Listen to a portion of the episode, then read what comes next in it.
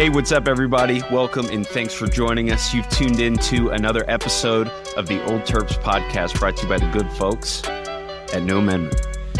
Uh, fellas, for everybody listening in the car, this is the voice of Andrew Terrell, the coach. Coach, this is Kevin Huerter. This is just Kevin. Travis Valmon, um, number one prospect in the country. Reese Mona, former five star. he wishes he was a five star. We're just saying things that aren't Reese true. Especially that. Especially Reese that. Mona, my my favorite not even- my favorite Reese Mona story of all time is is the first pregame we ever had. Kevin and I are setting up the uh, the living room for the festivities. Good good fun night with the boys. Uh, Clean fun. Clean fun. It, Clean it was one of fun. those where you're always this clean about go. fun. Always you good clean you've got fun. you've got an extra scoop of detergent. the detergent. cleanest form. Yeah, you got a, you got an extra scoop of detergent in the in the laundry because we're gonna be clean clothes that night. Um, got to clean. Anyway, Reese Reese shows up and is fired up about joining the squad. Um, at one point, he was he was quoted saying, "No, I th- I, I think I'm going to actually play this year." I said, "Reese." I this guy is just lying. Everybody was like, all right, back me up, Oh, Kevin. Back me up. It was yeah. It came in with some expectations. We just had to. Uh, Andrew had to set him straight. Had to set him straight. because he tweeted well. his damn commitment four times on Twitter. You looked through his Twitter in 2015. It was Reese Mona committed to Maryland. Reese Mona committed to Maryland. I'm so excited to join the Terps. He was on the court eight times, bro. Well, Reese Mona hit him. Put it this It's not way. a Reset. Re- Reese hit him with the. First and foremost, I'd like to thank God. you know you're committing when you when you The- start a statement with that. Well, it was almost. I started to believe it because honestly, Reese was. I looked up Reese's high school highlights. I don't think I looked up Trav's till like mid freshman That's 'cause I year. showed up. Reese was like on the visit where it was like. I mean, we were talking like Reese was coming in and he was playing. I was like, all right, like let me go look. You know, he played with Ant. Let me go look up his highlights.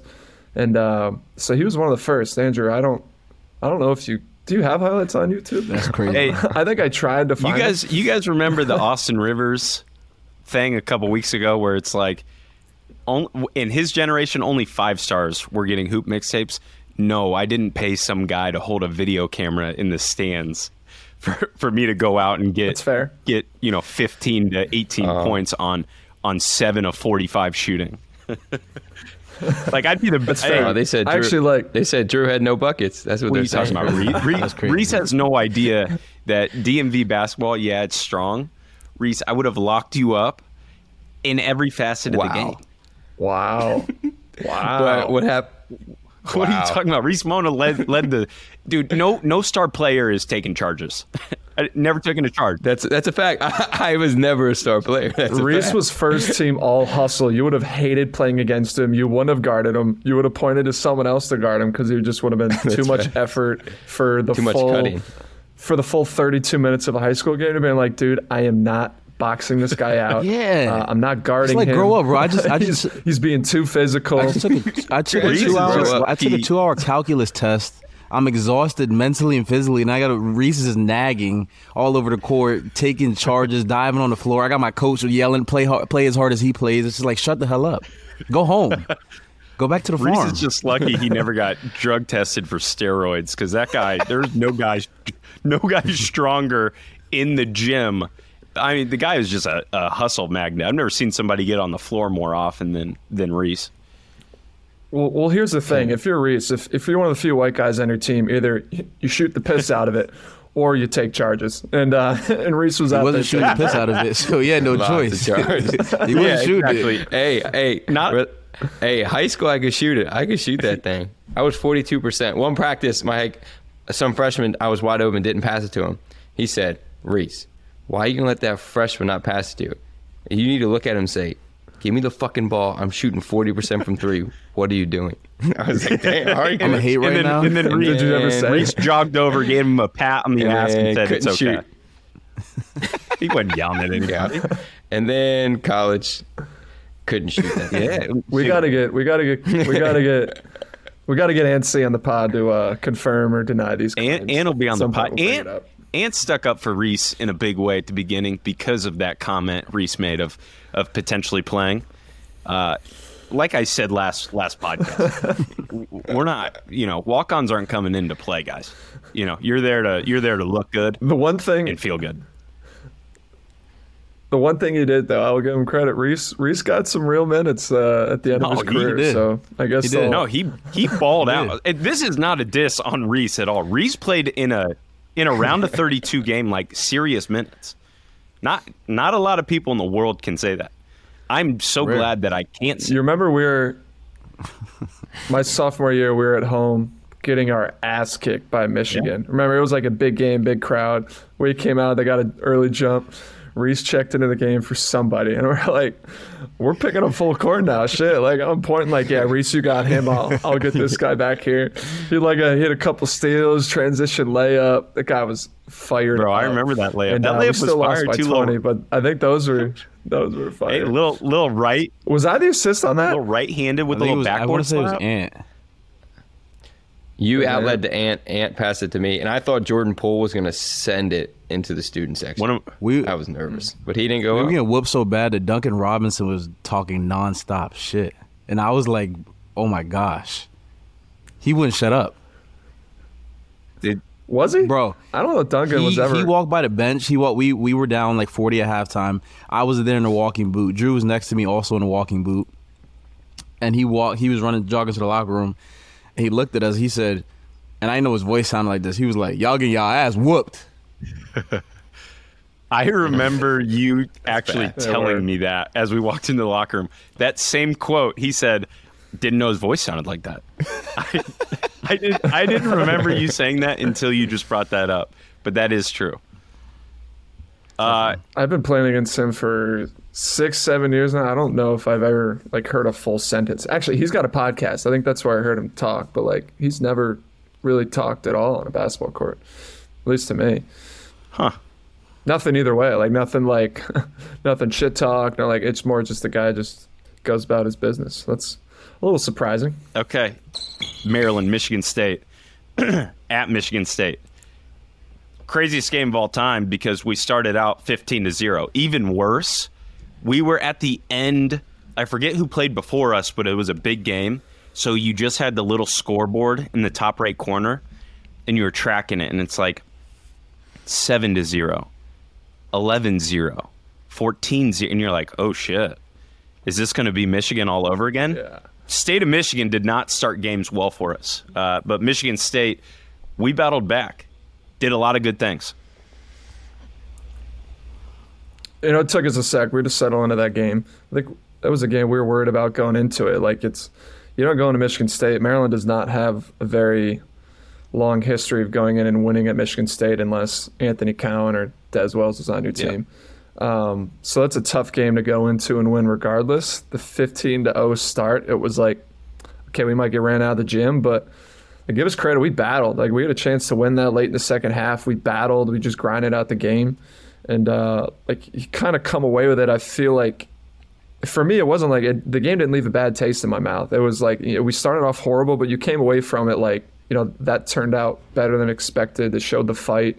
Uh, we weren't overwhelmed in that environment, and then obviously went home and got a got a, a well needed W at home after. But uh, like the way we fought and battled in that game was nice to see. I thought Izzo was gonna absolutely lose his mind on the sideline because there was like a period of time in that second half they turned the ball over like five times in a row, just like stupid shit.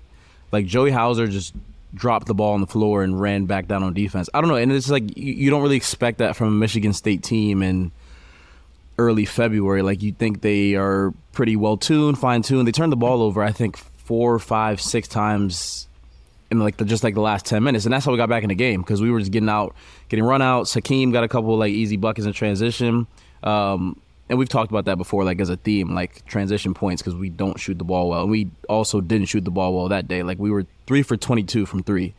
Um, I don't I don't know how you kind of expect to win Big Ten road games when you shoot 13% from three.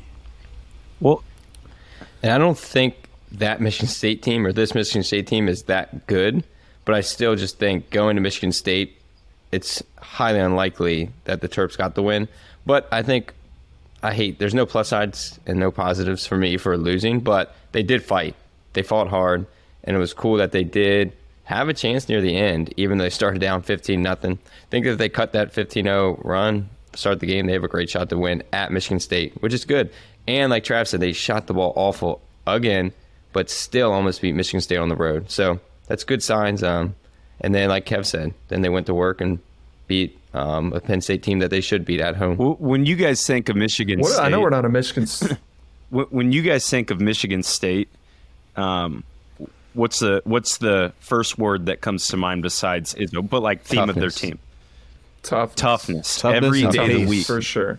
and they run. It, it's i exactly, and when you so when you think toughness in Michigan State, you think maybe not as much.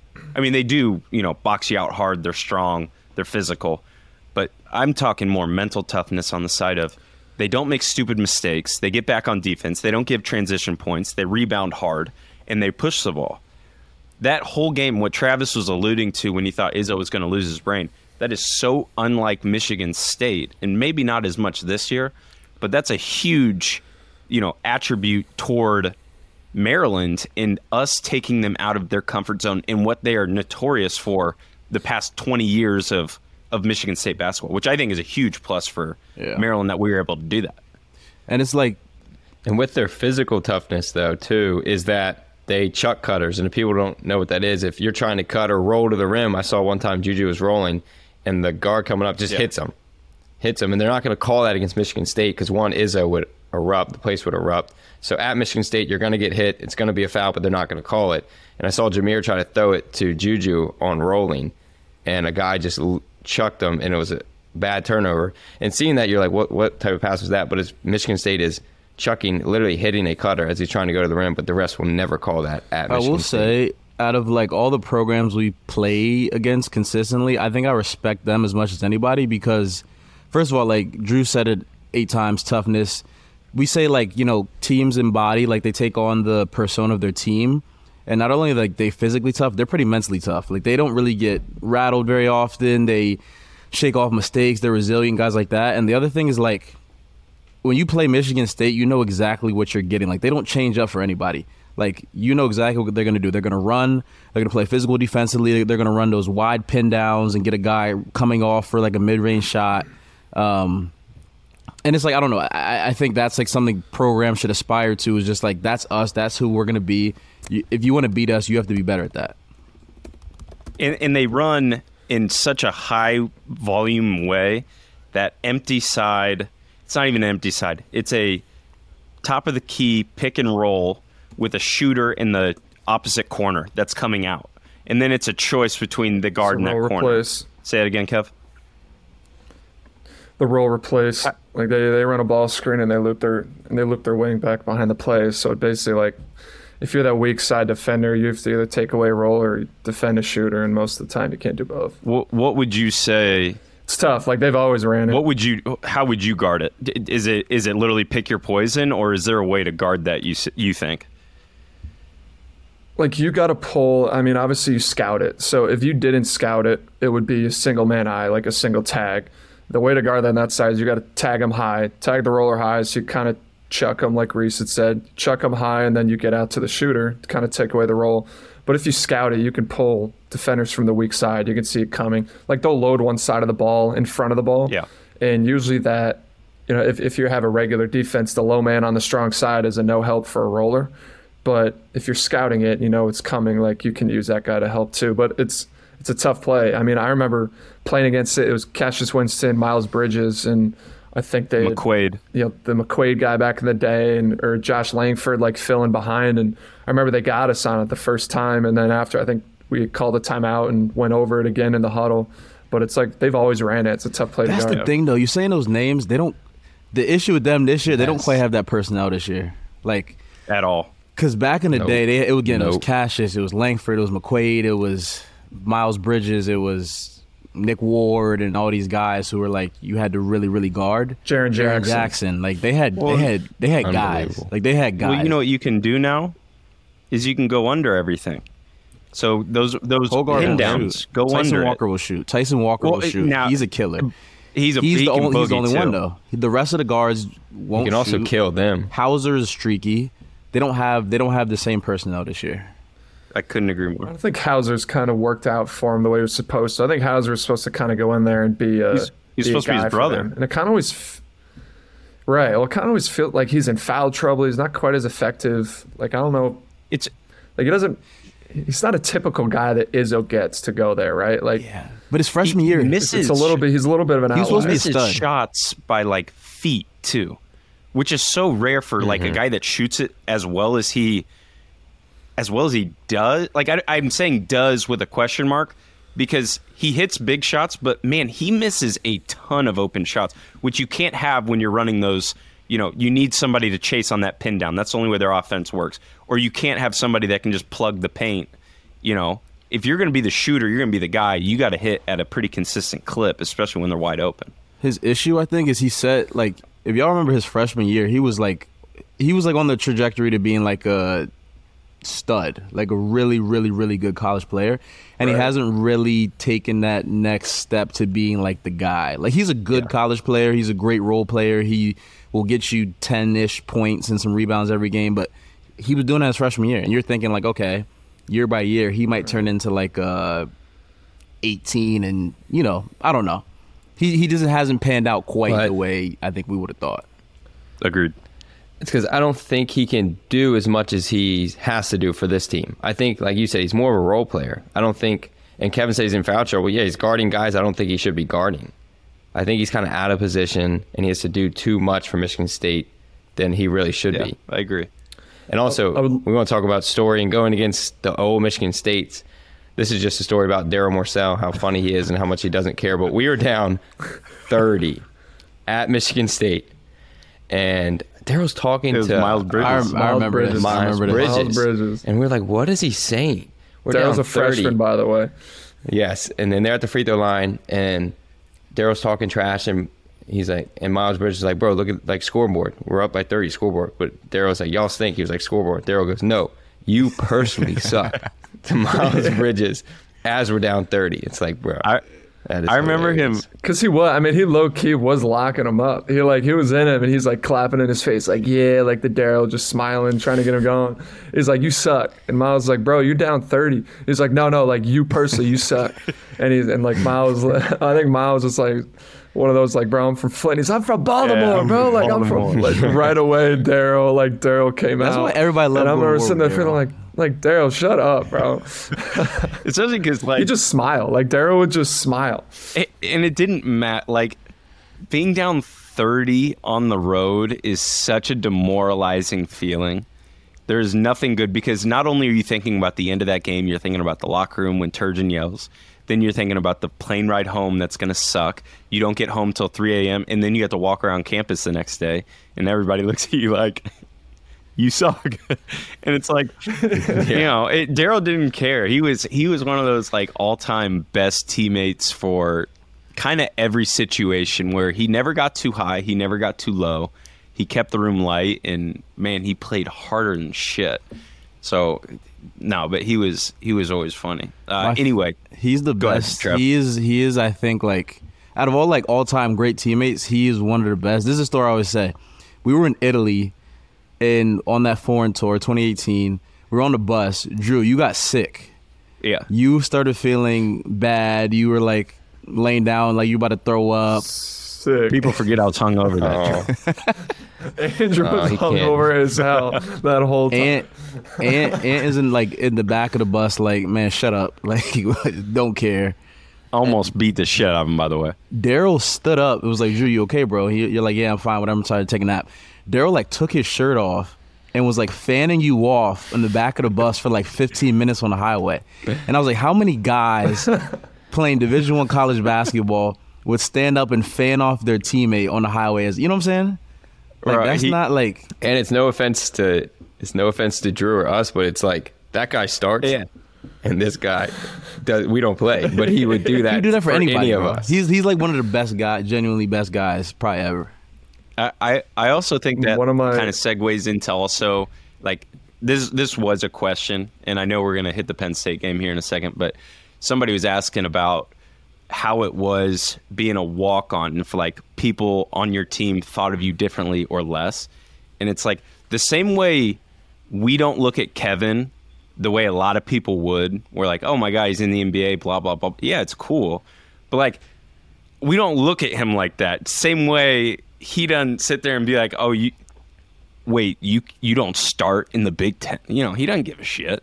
Like it was kind of like that with our whole team. Everybody treated everybody equally in their own niche. So like, you know, you you didn't go up to Anthony and go hyper mode. He was chill. He was calm. Wanted to play video games.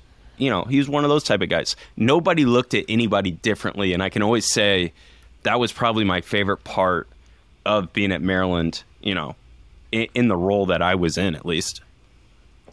Well, here's the thing though: is is all 15 players, whether on scholarship or not, got up at 6:30 a.m. to go lift, and we're held to the same standard. You were on the sleds just like I was on the sleds, all getting up for the same thing. We were all going up to study hall, studying the same stuff. I'm trying to cheat off Reese and Travis and to get into the business school for two years. Like we were all going through the exact same thing at the same time all that matters like just our minutes in the games were were off. But it's like the same like the same benchmarks the the coaches held everyone to the same standard and all that like went into it. And like there were times like you know old coaches and and uh, you know, old staff members you know, would try to put a line and you try to kind of create things. And like I feel like every player always had each other's back because it was like you know we always had a rule. You on, on days you had a lift, like you took care of your roommates, you knocked on their door to make sure they're awake, and it was like that was like the little thing that that everyone did. At least at at least at Maryland, I know you're talking about like you know nobody treated anybody differently. I think it's part there of the experience. There was also that ahead, like Trav. it's just it's just something like it's hard to like put into words, but like that's part of the experience that goes well, like you know under the radar behind the scenes is like you go to war with these guys twenty four seven, days a week and everything, right? Like again, study hall, going to war, weights, we're going to war together. Kevin has to make a free throw to end the lift, then I have to make a free throw to end the lift. You know what I'm saying? Like, and then we go to practice, like we're going at each other. Like we we your walk on, your job is to make guys better and go to war in practice. So like we're in practice, like if Kevin's guarding me, I'm trying to cook his shit. I'm I'm trying I'm trying to abuse him. Yeah. And that's just And what you it is. would. And I would. And I would, would. I would kill him. I would, And let him know Hey, too. Kev didn't have the foot speed, man. every single guy in that roster I killed at some point or another. It's just is what it is. They all ask him whatever. I killed everybody at some point or another. But that's just what it was. And then you go back and it's all love. You play video games. You hang out. You do it again the next day. Like you spend so much time together that like I got to college and I knew these guys for three months and it felt like I knew them for like 18 years. There's there's is there no nothing I, I always try to explain it to people and it is impossible for me to explain how close we all were. You know what i mean? Like it, it to me was impossible to say.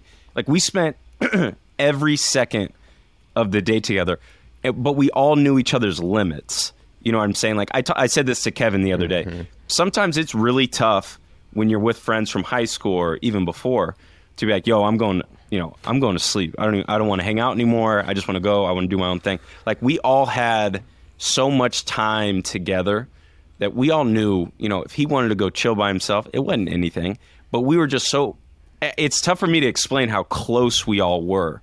You know what I mean? Like it really was like a, a family. That's just how it was. Everybody, you you know, like I call Kevin's mom like Mama Huerter. Like it's it's things like that. Like everybody's mom is their mom for a weekend. Like everybody helped each other. It's just how it was. But like it literally is a family. Well, it's also- you also do you do like what you do with your family with your teammates. Like we eat Yeah. together, we like take rides together. Like if you're going down the street to get something, I'm gonna ask you if you want something. Like it literally is your family, and like you're you're living a slightly different college experience than everybody else, and you're kind of having that shared like this is us, this is our circle. Like we have each other's backs because that's that's all we have.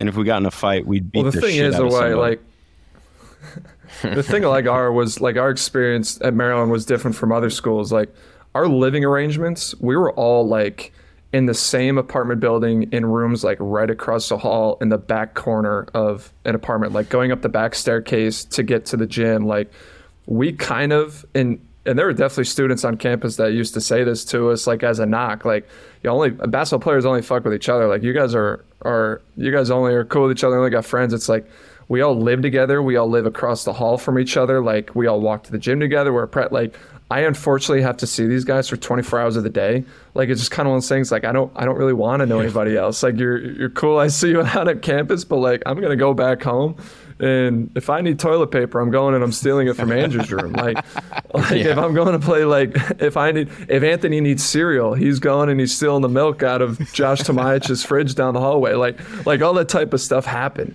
Um, and it was like if, if you didn't lock your bedroom door, like your stuff Game was over. in a in a nice way. It wasn't like, you know, we're calling the cops, but like your stuff was getting stolen by somebody, like pettiness. Like, I need silverware. If you didn't lock your doors, someone was coming and taking your forks and you're finding it in someone else's sink down the hall. And like, that's like true, that's true brother shit. Like, that's like the things at home, like you get pissed at your brothers for. Like, that's the way it was. And there was, you know, other schools that you go in as a freshman and you're in regular dorms with students and they try to integrate you. They were like, hey, this is, this is your little posse. Yeah, stay with that group. Don't branch out too Yeah. far. Yeah. And I think it's great. I mean, it's like the culture we talked about. Like, I don't think most schools are like that. And Darryl talked to would talk to me about the schools he looked at. And like you said, at schools like Villanova, you go room with a random kid. Like, no, from day one, these are your brothers, um, and you guys will come so close and have an incredible culture. And I think it shows on the court. Um, guys always helping each other up, and it was just special to be a part of. I of. think something So, else that like said. is is like underrated is like it's not easy to do what we did. You know what I'm saying? Like because at every point of your college experience, like there's somebody against you. You know what I'm saying? Like you go to practice and your coaches are like kind of not not against you, but they're like they're on your case. Your teachers are on your case. Your strength coach is on your ass. Kyle Tarp used to yell at me like shit just to like you know motivate me, whatever. You go on a road and play a road game. There's 17,000 people yelling at you, screaming at you, like against you. That's the enemy. You might only have that group of 15 16 plus you know the traveling party is 25 like that is that is your that is your posse that's that's that's that's your brothers in arm that's your your your your bunker buddies Yeah, and you would you would bring it in before games too, like after the starting lineup was announced or something like that. And I remember there were a lot of times on the road where we would all just sit there and we'd huddle up. And Rasheed Sulaimon said this all the time, and he was like, he he told everybody mute out the outside noise. So when we were at North Carolina my freshman year, it was the lou- it was the loudest pregame announcing I've ever heard. And he brought everybody in. He was like, mute the entire, mute everything in the background and everybody just took a deep breath and he was like this is all we have. He's like we came here in this circle and we're going to leave here in this circle. It's either with a w or it's not but we're going to do everything that we can for it. And it's like when you know that when you know you have somebody that you know instagram and twitter like that stuff was tough. Like that was tough to deal with social media. If you airballed a shot in a game you were getting shit on.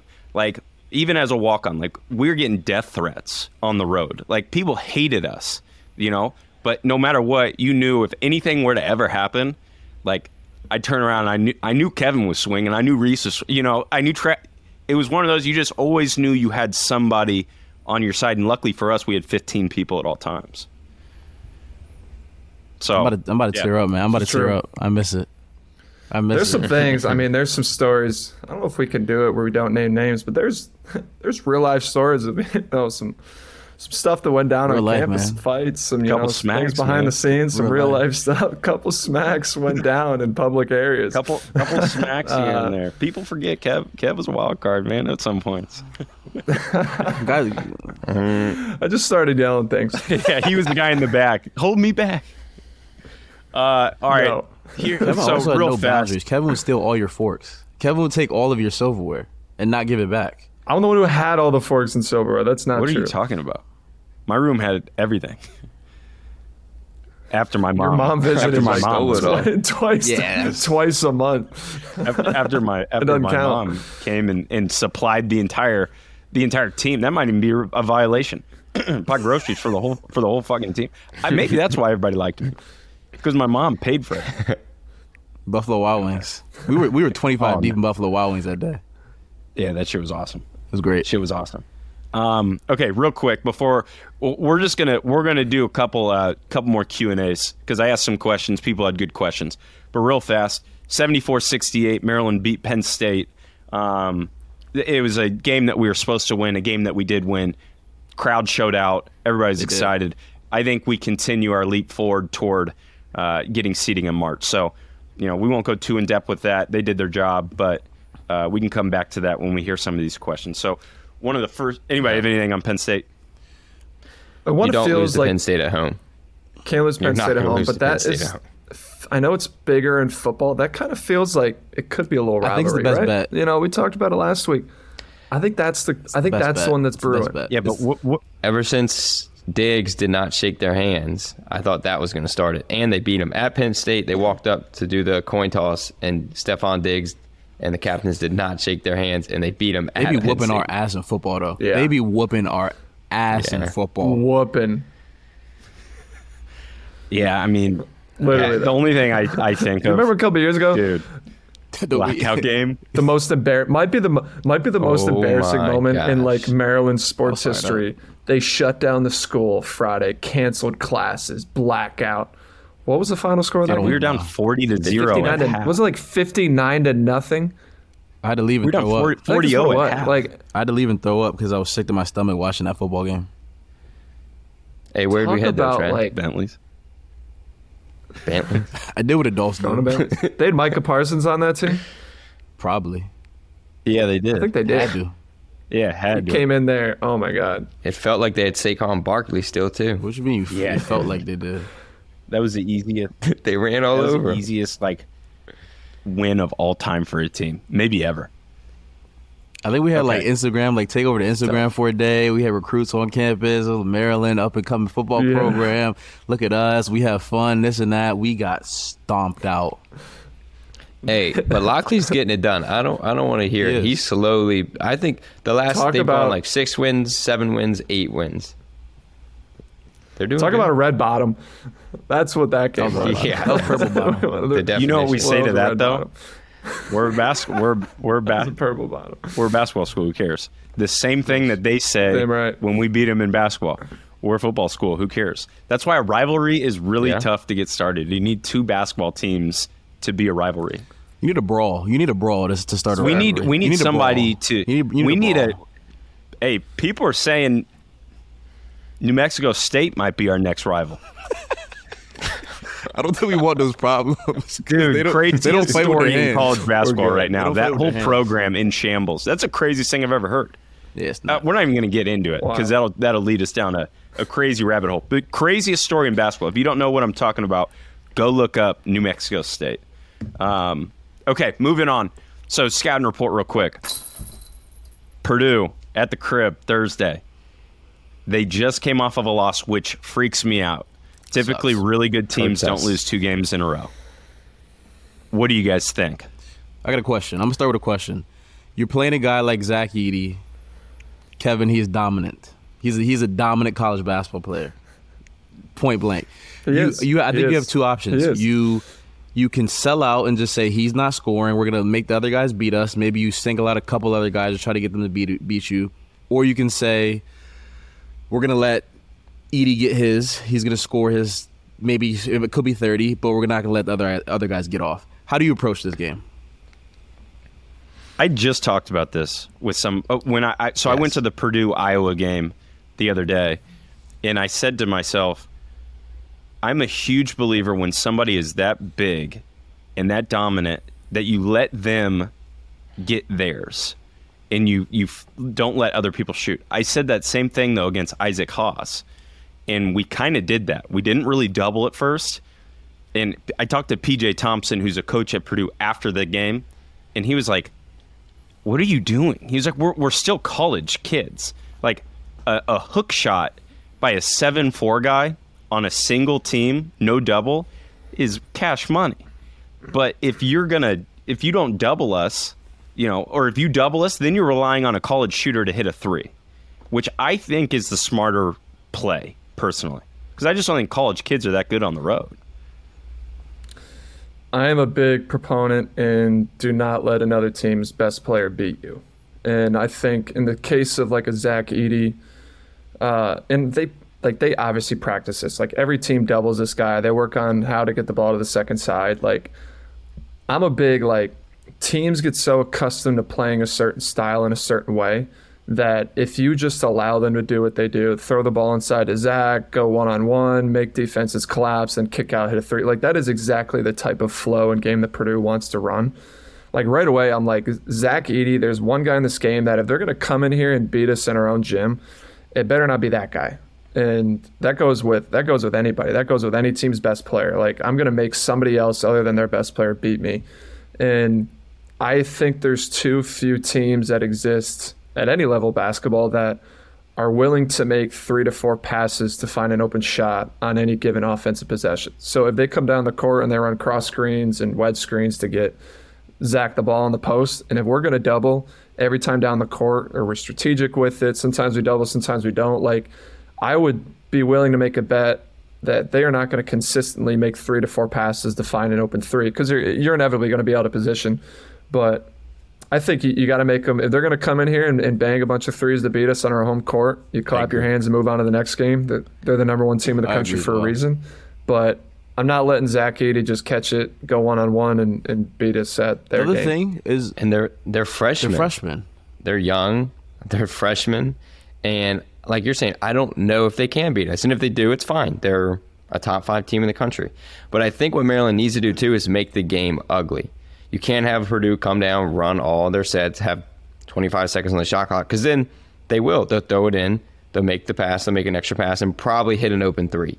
But if you can speed them up, get them out of their plays, press, and that really starts with trying to get easy buckets for us quick to set up the press. And if you if we make the game ugly, I think we have a shot. But if we let Purdue come down, throw it in, run their offense, it's hard to beat what is. What is something that we scouted Travis for Carson Edwards and Ryan Cline that they ran so much of that they don't run this year?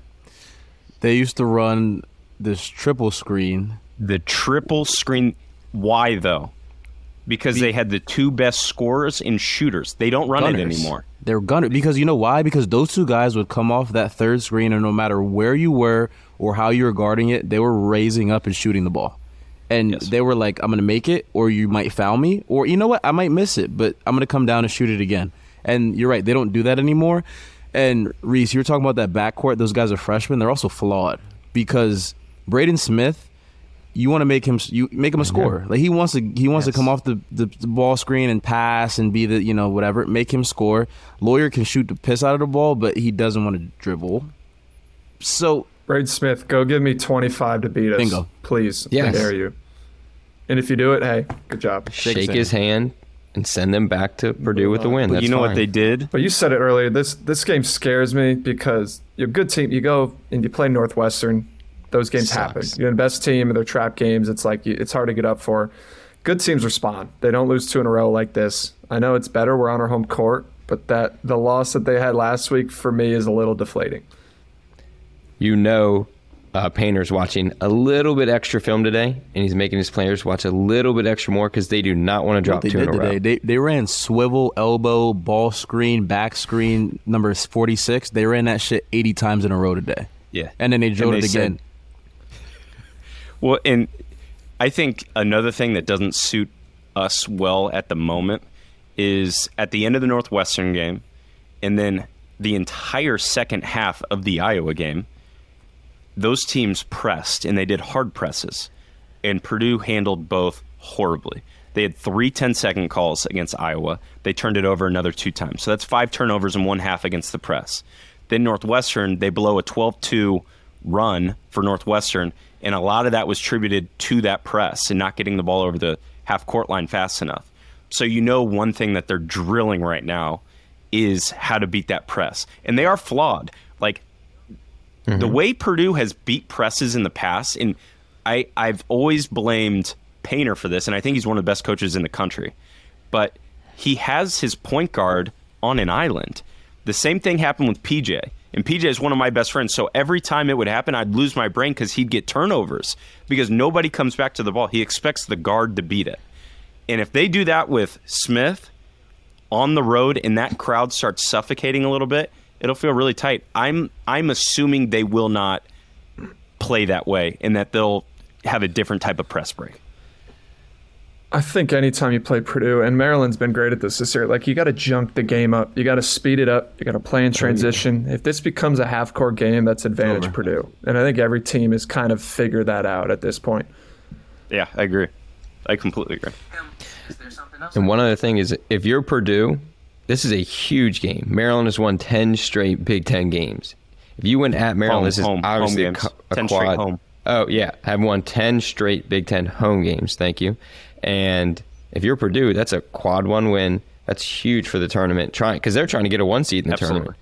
You want to be the lead. You want to have that thing near your hope they're home the number one team. and You think go they'll on to the in final four. as the number number one one team? seed. clocking. We we probably won't get to it today. We'll, we'll get to it eventually. Um, but we- I feel like we keep talking about like guys who used to play these schools, guys who play now.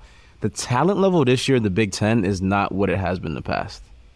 there's not It's- there's not no. many guys. Like there's there's Zach and there's Trayce, but then who else is a guy? Who's going to be first team? Jahmir's a guy. He is.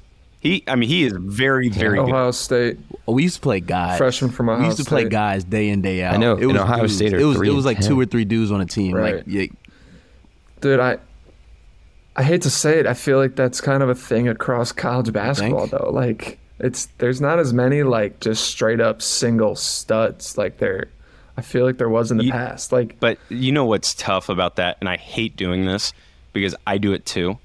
Do you guys go watch high school games and you think, "What the hell is that?" I would have gave them forty. it's bullshit. You know, and then the generation before us does. would always say, "You guys would never been able to play." And I feel like that's kind of a trend. So I never want to say college basketball's falling off because I know if I was in it, I wouldn't feel that way. But like looking at it right now, and I guess there is evidence to prove that. Like, how many guys are going to the NBA from the Big Ten? How many guys from Maryland's team will be in the league? And I know that's not something that happens every year, but is there an NBA guy? That was a question, so that can segue into this. One of the questions was Hakim Hart. Should he come back? Is he an NBA guy?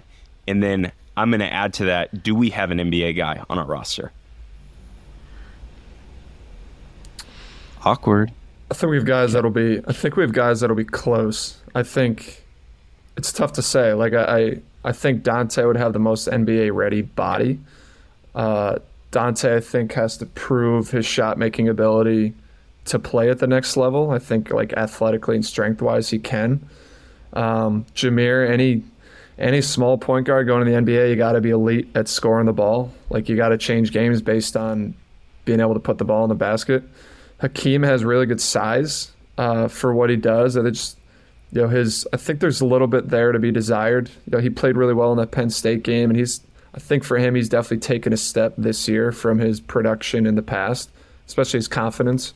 Um, but I think there's guys that'll that'll be right there. I don't think there's anyone right now that you're saying First is going to get drafted Yeah. my necessarily. my issue with, with thinking the guys in the next level is like to be a good college basketball player, you can be good at a lot of things across the board and not be great at anything. To stick Bingo. around in the NBA, you have to be great at something. Shooting, defense, ball play, you know, making plays, whatever the fact, whatever it is. And I look at our guys, and I don't know if there's they're consistent enough at one thing to be pros right now. Like Hakim is like he's we know he can make shots, but he hasn't been quite consistent enough as a jump shooter to say like, oh, when he gets to the next level, he's a three and D guy. You know what I'm saying? He, he There- Well, th- I just think like even like a guy like like Donta, like, and this isn't really great comparable. It's first guy I think of Isaiah Livers played for Michigan a couple Yeah. years ago.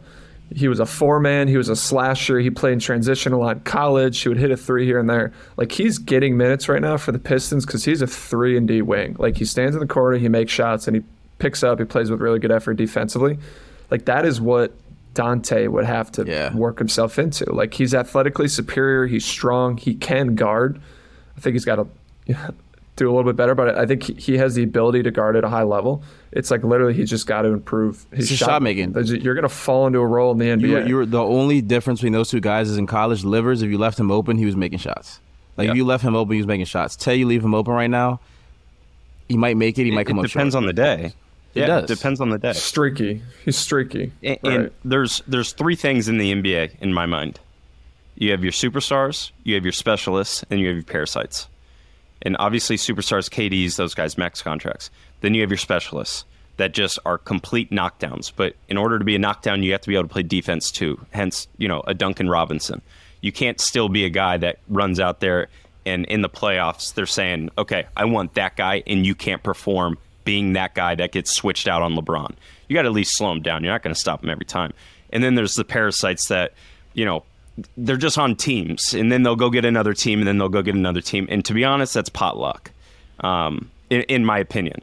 So unless you're one of those three guys, which the last one you can't rely on, or you know you can't train to be a guy that just luckily makes contract after contract after contract, and you're like, how the hell is that guy still in the league? You got to be a specialist in something, and superstars are are one out of every you know hundred thousand, hundred million. Going back to the Hakim, I think Hakim has good size and length, and he can shoot it. It's just you know the other areas that that this year have been coming along. I think he's going to be a guy that will be that'll have a chance. Yeah, he'll he'll get workouts and he'll travel around, and from there, it's you know what type of player is he going to turn into at the next. How'd level. you make the NBA, Kev? Like you look at it, you're you're a sophomore I- in college. You had a good year. You didn't, it wasn't crazy, but you had a really good year. How'd you make the NBA? Yeah, I mean it's so long. I mean we could talk about this for half an hour, have a whole pod on it. Like just dumb it down. I played really well at the combine. Like I was not on draft boards. Uh, I went and did a couple workouts and played my ass off at the combine, made shots, showed the ability to play make a little bit. Hopefully, wasn't a liability too much defensively. um, but like there's, and I tell people uh, like if I couldn't shooting the ball is what keeps me in the NBA. All the other things are just supplements that hey, he's you know, he's more than just that. But I'm well aware like if, if I all of a sudden became a, a 30% three point shooter, like I I would not be on the court anymore. So there's there's certain things that like like Travis said, you have to be good at you have to be really good at one thing in the NBA and do a lot of other things pretty well. But if you don't have one thing that you excel at more so than most of the other guys on the court, like you're it's it's tough to stick. And there you go Herb Jones. Like Herb Jones, he's, specialist. he's the longest, lankiest. He's a special. He guards the shit. Like like every team needs someone like him. You you need a, a Clint Capela. Like that guy is an elite rim runner, rim protector. Like you could find any niche you want on any team, but Clint Capela isn't bringing the ball up the court. He's not breaking a press. Like it's just like I'm not going and I'm not I'm not blocking shots. I'm not guarding your best player. But don't leave me open. Yeah, exactly. Yeah, That's a story. That's see, a story time. We're gonna we we have to do that story time eventually. Of We're gonna we're gonna have a we're, we're gonna have a full podcast on Yeah, kind of yeah. kind of that because I won't lie if you don't know, and it's not some crazy. No, it is crazy. Like It's his evolution from the end of sophomore year, and I still remember when we played Xavier and your your you know finger got all screwed up, and that was the first time I thought to my and you buried a three. My first time I thought to myself, okay, this guy is is big big time, and then he starts you know playing the next season and he shoots it really well and he's productive and he can bring the ball up and then you put him in the um, in floppy action. He's coming off screens and he's hitting shots you know and you start seeing it a little bit. And then you get to the end of that and you know when he tells that story it's it's pretty phenomenal how quickly everything happened so uh, it's interesting um, but that's for another time because we're running out of time one last question for you guys uh, this was asked worst away trip experience. This is word on campus, by the way. Worst. I always think when I go when I go to away trips, I immediately think who had the worst hotel. I have some in But mind. I'm talking I don't like, overall. I'm talking story. game two. I'm talking like we got our ass kicked because I know who had the worst hotel. I mean, it was Plain Penn State's hotel was shit.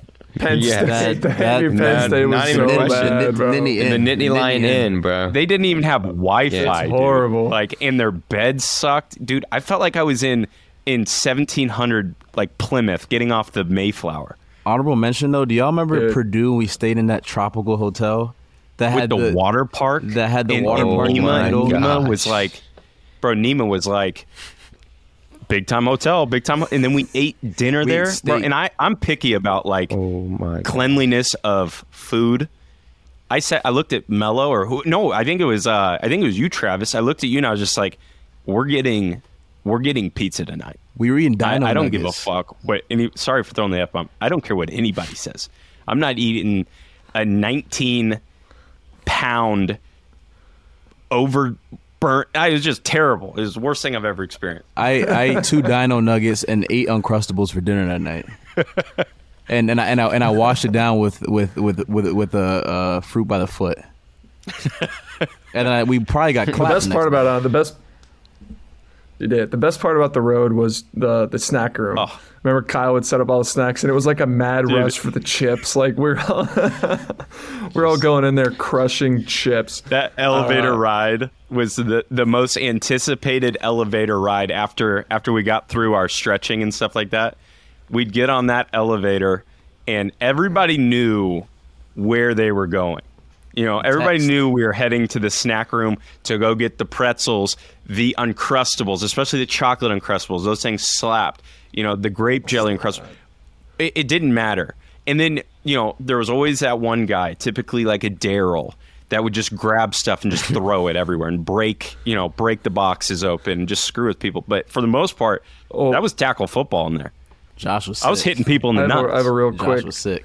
We didn't. I didn't get to tell this with with Darryl. I have a quick story. I ruined with Jared Nickens my second year, and Darryl was like a little kid. We talked about how much he like used to smile and just screw around with people. Darryl was a kid. We'd get back from shoot around, and this happened multiple times. We'd get back from a shoot around, and like you're sweaty, and you go back to your room, and you still have your, all your gear on. And the mo is like you change in your room, you put your loop out in the hallway. The the equipment guys come pick it up. So I would al- I would always let Darryl like into our room. Him and Jared had like a funny close relationship, and he would always come to our room, and Darryl would like get under the covers in Jared's bed, like all sweaty and like with his socks on, and he would just like sit there like a kid, like waiting for Jared to come out and react. And this like Jared used to get so pissed, like come out and like want to fight him, and like bro, get out of my bed, because we're always like you take a nap during the day. And this happened, and Darryl would just like sit there and giggle and laugh. I have so many videos of it, but he would just like he would lay in his bed all sweaty with all his clothes on. people like Darryl would come into our room and he like would just stand there and just like stare at us. He wouldn't say a word, but like he would just sit there and stare at us. And like I would take a nap and I'd wake up and he'd still just be like staring at me, s- giggling. Like, how'd you sleep? How'd Yes, you he sleep, never- Daddy Drew? I was, I was like, I think good. He called you that. He called you that. He called you Bro, he's whispering in my ear. He's like, Daddy True, how are you, big boy? Oh, you're exposing Darryl. I'll tell you what, that though. Bro, he could never be bored though. He could never be bored. He would always have find My someone last to talk year- to. And he loved My last too. year, if you had asked everybody on the team who their best friend was, I think eight, nine, ten of the guys would have said Darryl. He was. Yeah, he agreed. was. He was. And then he left, and then he left, and then he went to. Marquette. Balled. Oh, bro, Everyone he, wanted needed to leave. He needed to change that role. He did his job. Shot it well. Yeah, I would agree.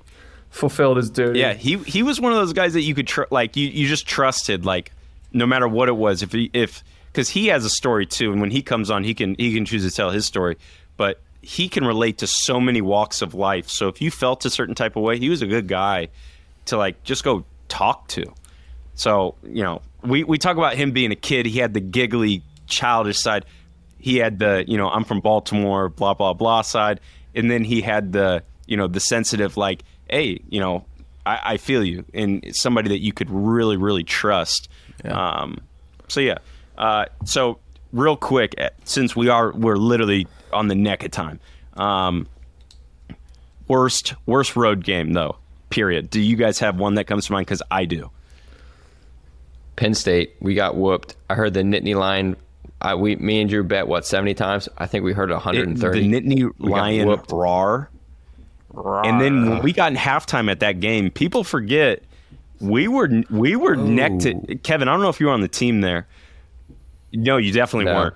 You remember? Was that with sticks? And oh wow. we we had people that were nose to nose. I mean, at halftime, people were about to get to brawling. I mean, it was embarrassing. That's what Penn State does to you, man. That place is. That's where dreams go to die. Dude, there's nothing worse than walking into a gym right after you just played Michigan State at home, 17-5 in the crowd. You knew that, hey, you know, we're about to kill a, a 30 stack of natty lights. We're about to do all sorts of stuff. Um, and then three days later, you're walking into Penn State with 10 fans. And for whatever reason, Penn State always like was hyping around like they were, like the players were good. Like they're talking shit and they're two and 10. I always I loved reminding them that you guys might make the NIT this year. You know, it was one of those. so I always thought that was the the worst road experience for me besides Purdue's Mickey Mouse Hotel when we went to Chuck E. Cheese for dinner. The- I would. I think we went to uh, we went to Florida my sophomore year. Ugh. You know, we we we didn't play in.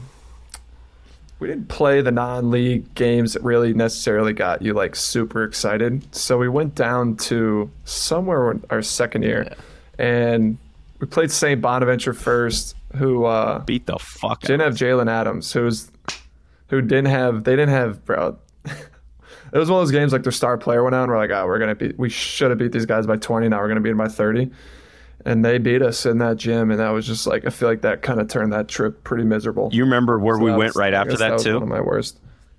Q's baby. we, we didn't go home. We went to Syracuse. That's Qs. for another story as well. That's going to be that's one of my favorite Kevin stories of all time. All right, we are we are running extremely late. I apologize if you've listened this far. You're the man. Uh, we will continue with these type of stories. We're fired up. We're excited. We got Purdue, and then I think we got Nebraska. Guess what, Nebraska? We're going to beat the living shit out of you. Purdue, it's going to be a good game. Score the ball, get into the press, create pressure. Braden Smith, if you're hearing this, please score 25. That's the only way that you're going to win, big boy. Four shots, the issue, turn the ball over. This is another episode of Old Terps Podcast. We appreciate you guys listening. Tune in next week. This is Kev, Andy T, Reese Mona, Travis Valmon. Dream Team, how great are we? Get up, up. Eat your vegetables, kids. Beyond the Big Ten is a network of podcasts that aims to be your go to resource for all things Big Ten. We cover the entire conference with shows hosted by ex players and athletic alumni, aiming to be your go to source of information and entertainment for your favorite team. Hosted by ex Big Ten players, media, and insiders, our podcasts are focused on giving diehard fans and those alums an inside scoop about the teams and people that make the Big Ten Conference one of the most watched and most talked about conferences in sports. We're excited to talk Big Ten basketball with you wherever you may be. Subscribe now.